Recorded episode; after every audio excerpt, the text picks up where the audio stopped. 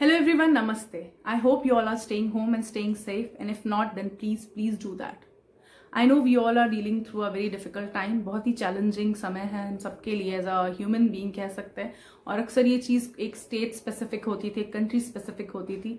पर आज पूरा पूरा विश्व पूरा वर्ल्ड हमारे साथ एक ही स्केल पे एक ही समान एक ही प्रॉब्लम के साथ जूझ रहा है। पावरफुल कंट्रीज़ छोटी सी छोटी कंट्रीज़ भी आज एक ही मुसीबत का सामना कर रही है। तो as a society as a community हम सिर्फ़ इतना कर सकते हैं कि हम घर पे रहें और इस चेन को तोड़ें इसे आगे बढ़ने से रोकें। और एक दूसरे का as a human being as a community एक दूसरे को दो शब्द हिम्मत के दें और ये समय निकालने में मदद करें। सो so, मैं अपनी इस mental health awareness series humanity की चेन का फोर्टीन एपिसोड आप सबके सामने लाई हूँ जिसमें मैं आज आपको क्लिनिकल साइकोलॉजिस्ट से मिलाऊँगी। और उससे पहले मैं ये कहना चाहती हूँ कि जैसे कि ये मेडिकल ट्रेजेडी है जिसका हम हम सब मिलकर सामना कर रहे हैं। कहीं ना कहीं कहा जा सकता है कि ये ह्यूमन हिस्ट्री में सबसे बड़ी मेडिकल ट्रेजेडी है। और कहीं ना कहीं इसका जो ये मानसिक तनाव हम पर बिल्टअप होते जा रहा है, क्योंकि पंद्रह बीस दिन से हम घरों में हैं, चीज़ों की किल्लत हो रही है, चीज़ें ख़त्म हो रही है, आसपास हमें जैसी आदत थी लाइफ की, वो कहीं ना कहीं हमें उसमें कटौती करनी पड़ रही है। बहुत सी चीज़ों में छोटी छोटी चीज़ों में इफ़ेक्ट कर रहा है। तो ये टाइम हम उस तरह से इन्जॉय तो नहीं कर पा रहे हैं। हम सब एक स्ट्रेस में तो जी रहे हैं, भले ही हम बहुत सी चीज़ें कर रहे हैं दिन काटने के लिए, अपने बच्चों का दिल बहलाने के लिए, अपना दिल बहलाने के लिए बट कहीं ना कहीं वो डर सबको घेरे हुए है और डर भी कई प्रकार के हैं। Fear of losing the job loss of income जो डेली वेजेस पे काम करते हैं, उनको कितनी मुसीबतों का सामना करना पड़ रहा है? आइसोलेशन अकेलापन अपने आप में ही एक तनाव का लीडिंग कॉज है।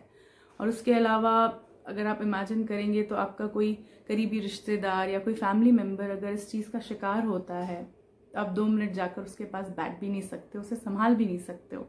ये अपने आप में ही कितना मेंटल डिस्ट्रेस देने की वजह है।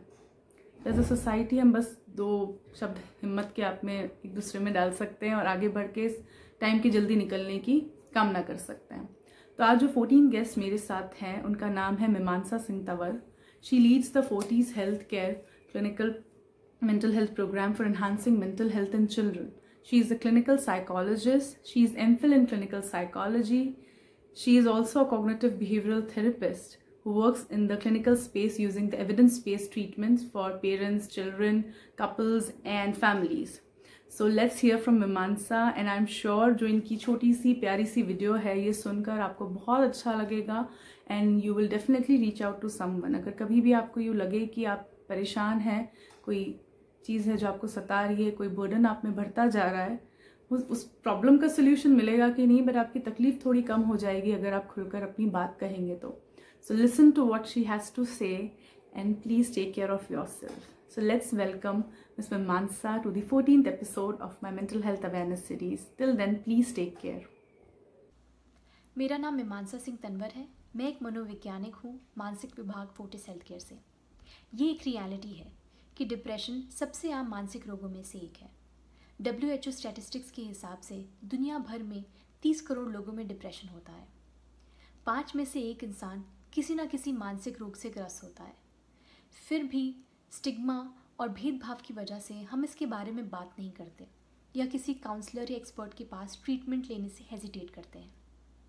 मानसिक रोगों को लेके एक बातचीत, एक कॉन्वर्सेशन और एक अवेयरनेस बिल्ड होनी शुरू हुई है।